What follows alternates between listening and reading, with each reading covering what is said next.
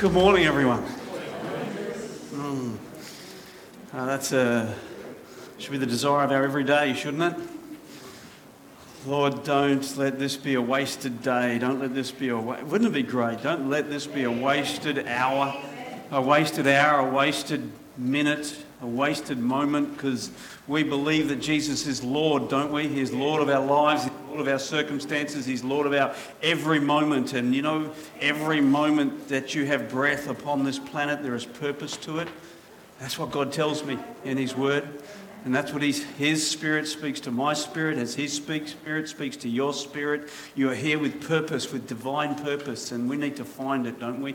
Every single day as we surrender to Him, as we allow ourselves to be moved along by the unction of God's Spirit, by the power of His Word at work within our hearts, and you know, and as we recognize that He is a holy God, that He's a pure God, that He is a God of righteousness, we recognize those things. It's not hard to see Him. It's not hard to choose his way, to choose holiness, to choose righteousness, to choose to be a servant, to choose to be a lifter up of our brothers and sisters, to be someone who doesn't look down, but someone who looks upon, even as Jesus looked upon us. Remember how he looked upon us? He looked, us as, looked upon us as sheep without a shepherd, you know? And uh, it was that heart that I believe is in the child of God because the Son of God is in us. Isn't that right? Um, so, great, wonderful prayer. Let's not waste it, hey? Let's not waste this, this life that God has given us, this moment in time and space to be His hands and His feet. And I'm struggling with a staple. There it is. Who enjoyed last night? Yeah. Yeah, wasn't that great? That was a great night. It was wonderful. Um, thing I loved, of course, were the testimonies that were shared, and um, they were, um, you know, they, they were powerful. They really were. Hear those guys speak about um, their experience in Christ, and, and the questions that they were asked, I thought they were wonderful. You know, you know what, what, uh, what was, what was, who were you before Christ? What, what was, um, what, what changed in you? What brought you to Christ? What was your baptism like? And, and how did it feel that day? And, and what happened since then? All those questions, you know? And we saw this wonderful, this incredible work of Christ happening. And you know I loved about every single answer that came, every single person that spoke, what I heard was, was um, I just want to serve him more, you know. And I was going home from here um, going home from here last night, and my mind was taken to Philippians chapter 3. And so I thought this morning we would pause at Philippians chapter 3. So if you want to go there to verse 10, and uh, as you're making your way there, um, um, has anybody ever run out of petrol? Anybody? Has anybody ever run out of petrol going somewhere? Has anybody ever run out of petrol going home on the way home? Yeah? Because that's when you run out of petrol, right? On the way home. And you go, ah, now I've got to walk, right? But has anybody ever run out of petrol in their driveway on the way home? That was me last night. It was, uh, it was brilliant. Got to the top of my driveway, it would not go. So there it sits. oh. Oh, he, he's always there, isn't he? Yeah. All right. Um, yeah, those again. Uh, just just listening to those guys. There is an there's an image that I often draw upon. And you've heard me draw upon it before, and that is we don't want to remain the same, do we? You know, the person we were last year is not the person we want to be wanted to be this year, and the person we are this year right now is not the person we, we want to be next year, right? You know, there is a process taking on. We are a people in process. God is at work within our lives, and, and the day will come, or the moment will come, when we will stand before Him perfect, as He will present us in, you know, He will present us to His Father, and we will be glorified. That's a process, isn't it? Here's the image I often use, and you've heard me say it before, and that is that we are as a painting. And uh, and, and God is constantly adding to the picture. He's constantly adding to the scenery. He's constantly adding to the image brightness and all these sorts of things. And, and, and the thing that I often look at is that we are a painting that is either on the wall that is completed or we are a painting that is on the easel. The, wall, the painting that is on the easel is in process. There is much to be done. It's still going. But the painting that finds itself on the wall is finished.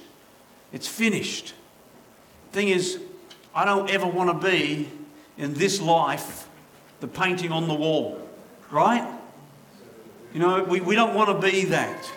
We don't want to be on the wall. We want to be on the easel where the master painter is at work. He is working and constantly adding to who we are, who he wants us to be. The Apostle Paul, I believe, when he speaks in Philippians chapter 3 and verse 10, is a man that is on the easel is a man who is being worked upon by, by the Spirit of God, by the Word of God, by the power of God, and he is not satisfied. That's what I'm trying to say. That's what I heard from all those guys that were sharing their testimonies last night. They weren't satisfied because they knew that God wasn't finished. There was much to be done, there was much land yet to be taken for the kingdom in their lives, and it was powerful to sit there and listen to it last night.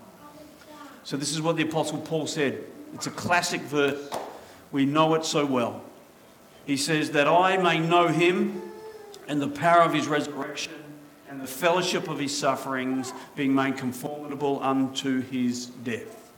Now, again, when we look at this, we need to be reminded that when Paul expressed this passion, he had walked with the Lord for some 30 years when he said these things.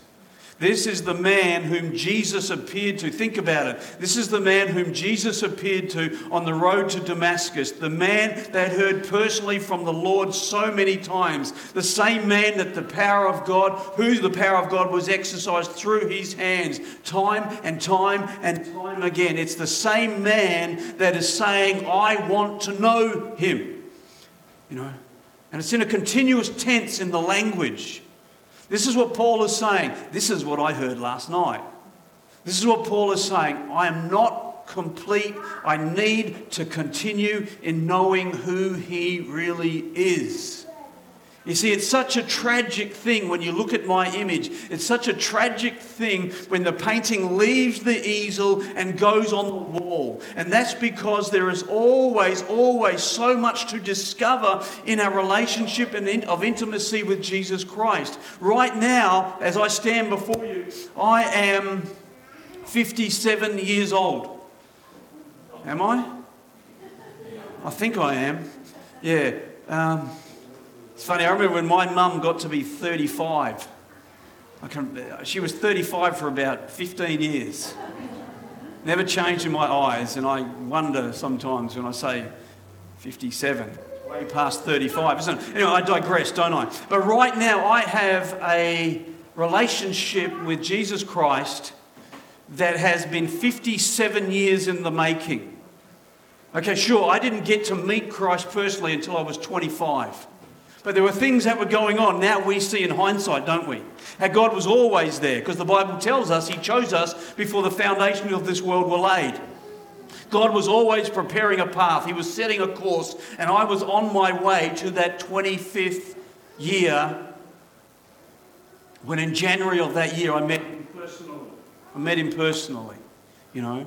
And now for 25 years I've been following him, and right now I have a, what's the month? That's how sharp I am. It's October. Right now, I have an October 2019 experience with Jesus Christ. And that needs to keep growing. That needs to keep changing. Next year, if I've still got a 2019 October experience, then things have not gone well.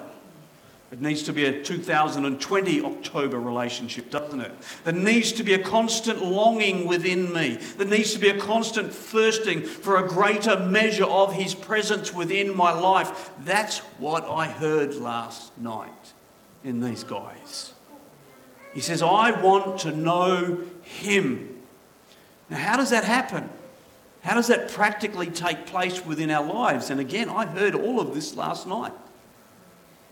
Because God has chosen to reveal himself through his word.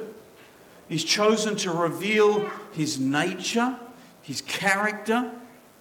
And clearly it is revealed in the Bible, isn't it? And as you and I seek him, we realize that we cannot know him apart from it. You see, if we reject or if we neglect God's revelation of Himself, then we can never, ever know Him intimately. We can never experience Him according to the knowledge of who He really is. That's what I want. Do you agree?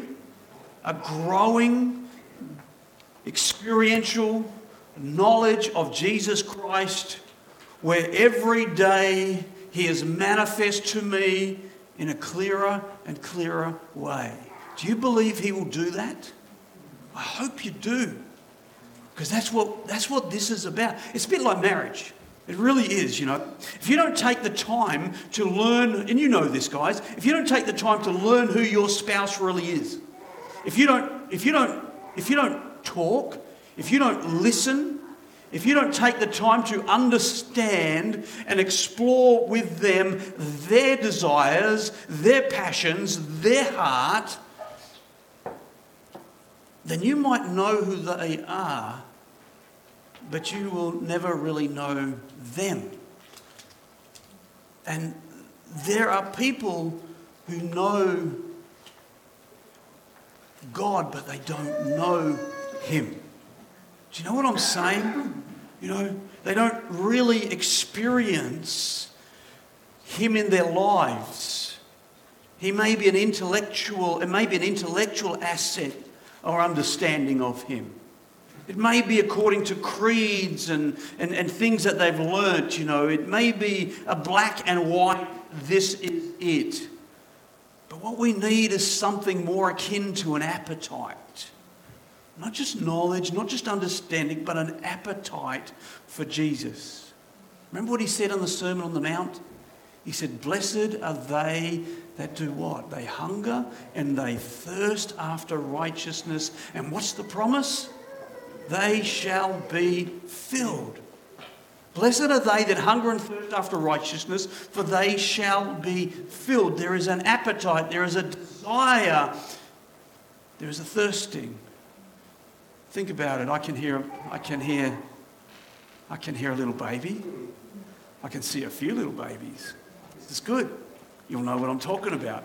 Think about feeding a baby. Think about it. When a baby is hungry, um, does it, now I've asked you this before, I know, but when a baby is hungry in the middle of the night, does it get up and does it toddle down the hallway to your bedroom and knock on your door and wait for you to answer? And does the baby then say, Mother, Father, would you mind rising to prepare my bottle and feed me? Eh, no? I don't believe that's ever happened because that's not how I remember that it went. In fact, it was nothing like that. What did they do? They woke, they were hungry, they screamed, they cried for it, you know. They scream until you arrive with what they know that you, well, they know that you know that they need. Right? It's called demand feeding, we call it. And here's the whole point of that analogy that I know it does fail, but here's the point um, God is never going to force feed you. That's not who He is. You have to want to be fed. You, you have to want to cry out to God. This is how we develop an appetite. You have to want to cry out to God. You have to be hungry for God to feed you, knowing that He knows what it is that you need. We see it in all of the greats in the Bible. You know, Moses was somebody who hungered after God, wasn't he? He knew this hunger, he knew this thirsting. You think about Moses after he, what he saw and what he experienced after the incredible, incredible works that God did through him to, live, to deliver the children of Israel out of bondage. And after experiencing God's power, like Paul even, after experiencing God's power moving through his hands, again, think about it. He stood on the shore of the sea. He stretched forth his hands towards the sea, and the waters parted before him. He struck the rock of Horeb, and what came out? Water came gushing out of it. He met God. He stood on Sinai, and he met face to face with God, and God spoke to him, and he received the commandments of God. Moses had known all of this, and so, so much more. And then we hear his cry, the cry of his heart after all of that. You can read it in Exodus chapter 33 and verse 13, where he says, I have found grace in your sight, Lord. Show me your way that I might know you. Think about it. I have found grace in your sight, Lord. Now show me your way that I might know you. Isn't that what Paul is saying? I just want to know you, Lord. It doesn't matter where I've been, it doesn't matter what my experience has been in God. I still need more of who God is. All the great saints of God have this same characteristic. It wasn't their background, had nothing to do with their lineage, had nothing to do with their upbringing or their, or their environment around them. It was simply a hungry cry. I want to know you, Lord. And that can be the cry for every single one of us. David was the same, wasn't he? You know that most famous of Psalms, Psalm 42. As the deer pants for the water brooks, what does he say? So does my soul thirst after you, O God. It's the same cry. I want to know you. I want to know you. Do you have it? Do you hunger to know him? Let me tell you, and I've got to say this there are some people that don't. There really are. And they don't, you know why? Because their appetites are somewhere else. They're finished, in a sense, pursuing God. They're like that piece of artwork that is on the wall. Everything is down pat. They've got all the answers. There is no growing appetite for God, but there is an appetite for other things. Think about it, you know? They have a longing, we say, for things of, well, the foods of this world. And I'm sure you don't need me to say that this morning. Because look at the world. What is it feeding on?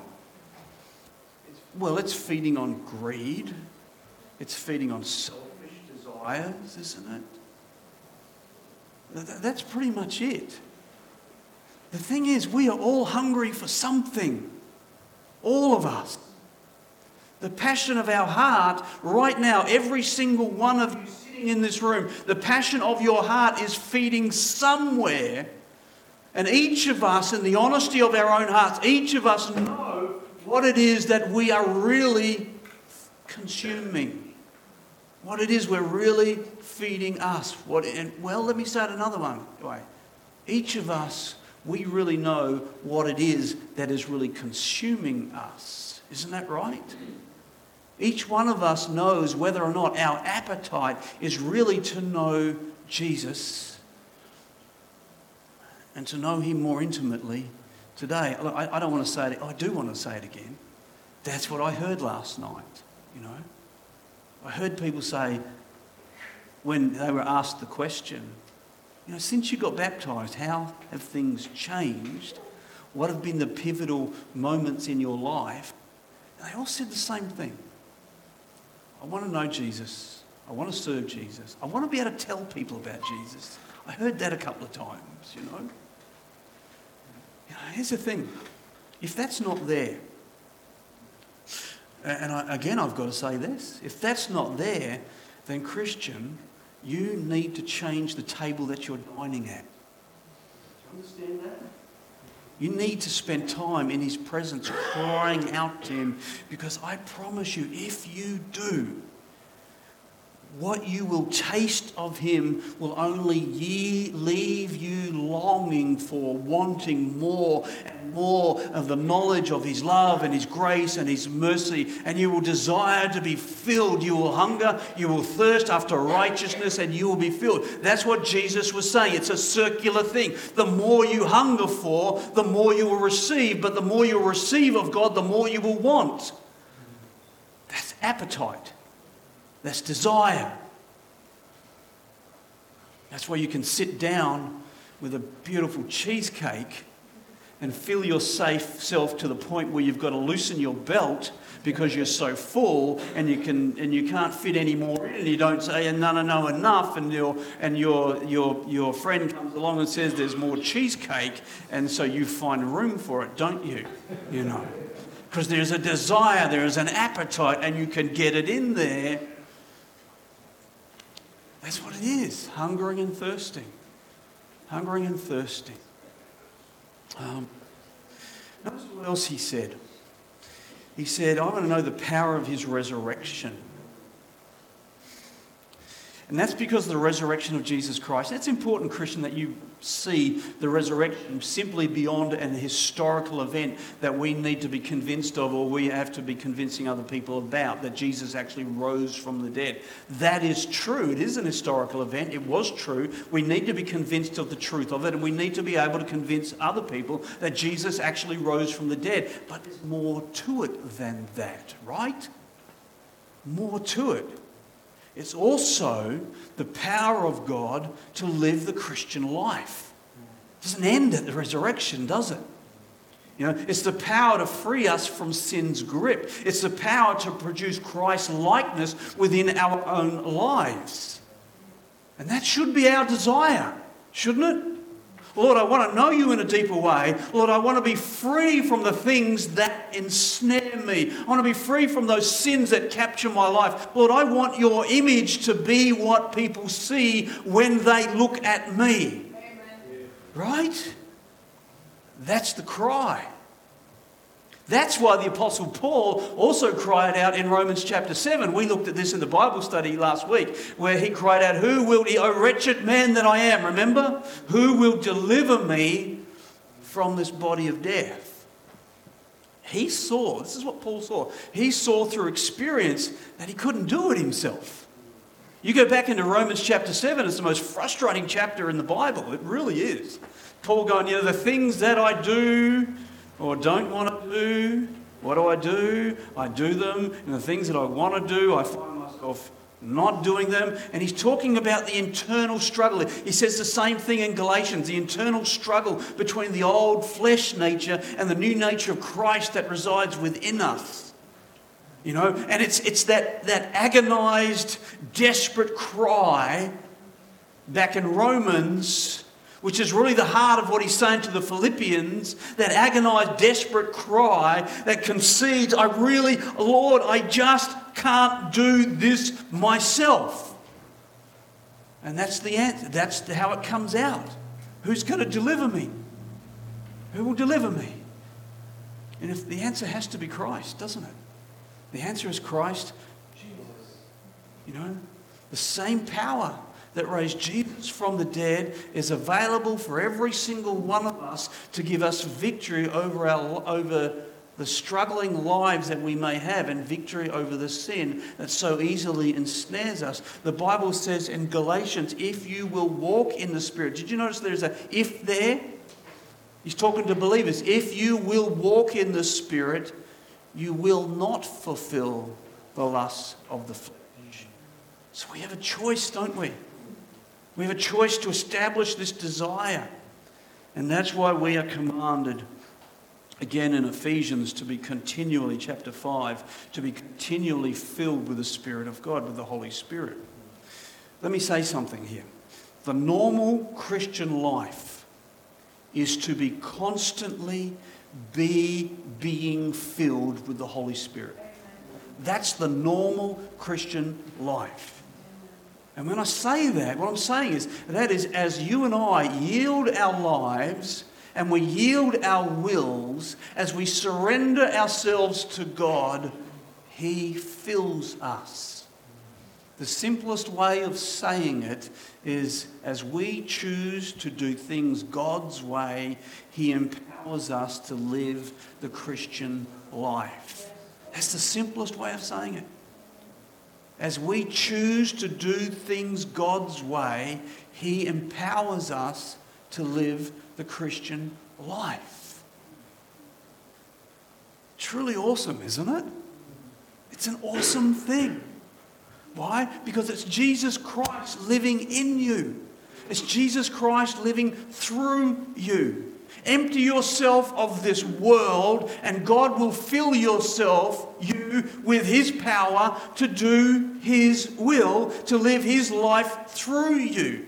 That's the highest possible call for any human being. The highest possible call upon your life.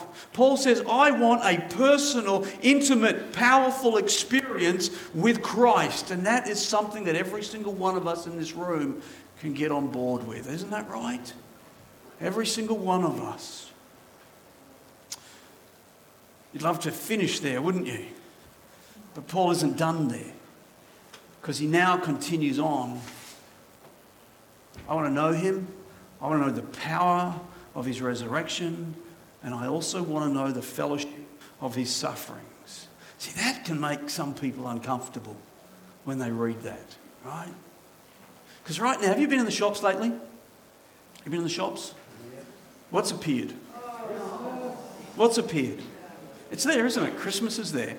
It's appeared in the, sh- in the shops, you know. And pretty, lo- pretty soon, Christmas is going to come and the new year is going to be upon us. And we're going to be looking at one another and we're going to be wishing one another a prosperous new year, you know? Aren't we? We are. It's coming so fast, you know. But what if I said this? I wish you a Merry Christmas. I know it's too early, but I wish you a Merry Christmas and the fellowship of his sufferings. How does it resonate with you? Does that jingle bell you? Get, get you going, you know? It doesn't really bring a festive jingle in a lot of people's thinking, but you stop and you wait a minute because maybe it does. Maybe it really does. What Paul is saying here? What he's saying is, it's, it's, it's something every one, of, every one of us needs to be able to say. You know what Paul is saying? He's saying, Lord, I want to know you. I want to know the power of your resurrection. He's saying, Lord, I'm ready. I'm really, really ready. He's saying, I am completely committed to you, and I know that's going to bring suffering into my life. He said, I'm ready, Lord. Whatever your will brings my way. Here's the truth. Here's the truth. You and I cannot live in this world, make a stand for Jesus Christ and for righteousness without running into somebody. We can't do it. You know why that? It's because everybody else is going in a different direction. If you are living for Jesus Christ and you are living for righteousness, Again, I've said it, I know. This world is really all about greed. It's really all about pride. It's really all about lust. And it's aggressive, aggressive to those that oppose. Jesus said, If any man wants to come after me, what did he say? He said, Let him deny himself, let him take up his cross and do what? Follow me. Now, that's not the world's message. That is not the world's message. Dedicate your life to Christ and you will experience opposition. It needs to be said, it needs to be understood. Peter knew it, didn't he? Peter knew it. He said to the church, He said, Beloved, think it not strange concerning the fiery trials which is to try you as though it is some strange thing that is happening unto you. He says, That is to try you, as though it is some strange thing that is happening unto you. People become Christians and suddenly they feel a little ostracized from the world around them, right? And they walk in it and suddenly trouble comes their way. That's the normal Christian life. That's it. They think, man, and sometimes they think, man, that's not how it's meant to be. Yes, it is. Yes, it really is. The normal Christian experience. You have to realize that you have deserted a sinking ship, people, and you are on your way to heaven. So don't be expected to be applauded for it. You're abandoning their ways. Just realize ship's going down and you're on your way to glory. Now, so what Paul wanted was the fellowship with Christ that suffering produced. That's what he wanted. It's not as if he was a masochist. It's not as if that he was in pain, but he knew that suffering ultimately would produce something really good within him. And we have examples of that in the Bible, even in Paul's life. You know, you go to, to, to Corinthians chapter 12, and Paul talks about the thorn in his flesh, doesn't he? This thorn in his flesh. You, know, you can argue until you get to the Lord what that was. I'm not entering into that argument, but whatever it was, it caused him great pain to the point where he asked the Lord to take it from him, right? Three times he asked the Lord to take it from him. But each time God said to him, rather, God actually, God promised to him, Paul, no, I'm not going to take that from you, but I'm going to give you the grace to be able to bear it. And as a result of that, the Apostle Paul, this was his discovery his discovery and his suffering was, therefore, I would rather glory in my weakness. Why? So that the power of Christ might rest upon me. He wanted to know, he wanted to experience that which suffering produces in his life for Christ's sake. We spend all our lives circumnavigating it, don't we? We're sailing in the sea, and whenever something comes our way, we want to get out of its way. But God puts those things there for us. It's a secret. It really is. It's a wonderful secret. His suffering drove him to cling to Christ, to rely upon Christ more, well, apart from anything else. See, when we go through tough times, God's going to do one or two things. He's going to do one or two things, right? Either he's going to deliver you from that suffering, right? Or he's going to give you the strength to be able to go through it. Again, we very naturally want God to take it all away from us, right?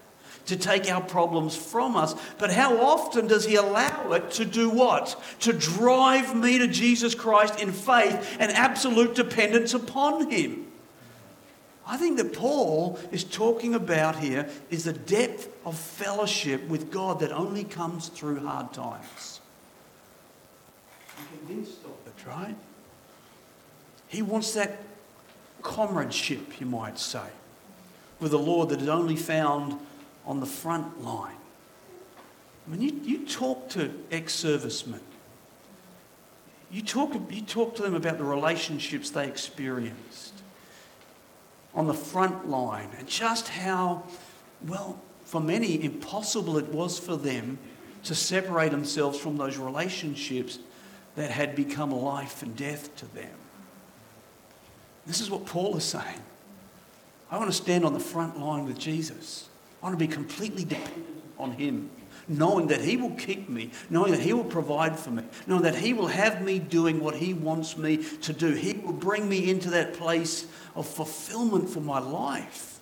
He wants that comradeship. He wants that, you know. It's where life is completely dependent upon Him. It's the Christian that knows that apart from Jesus Christ, there is no life to be had. Can you say that? Amen. There's no life apart from Christ. It's the Christian that knows that the day is coming, that we will step over a threshold into eternity. And in this life of dependency upon Him, when we step over that threshold, we will continue in eternity with Him. It starts now. It starts now. It's the richest, deepest place of fellowship that Paul wants. And can I say it a last time? Is that good grammar? A last time? That's what I heard last night. That's what really, really blessed me last night. The food was great, Marco, wherever you are. Better every year. but it paled by comparison.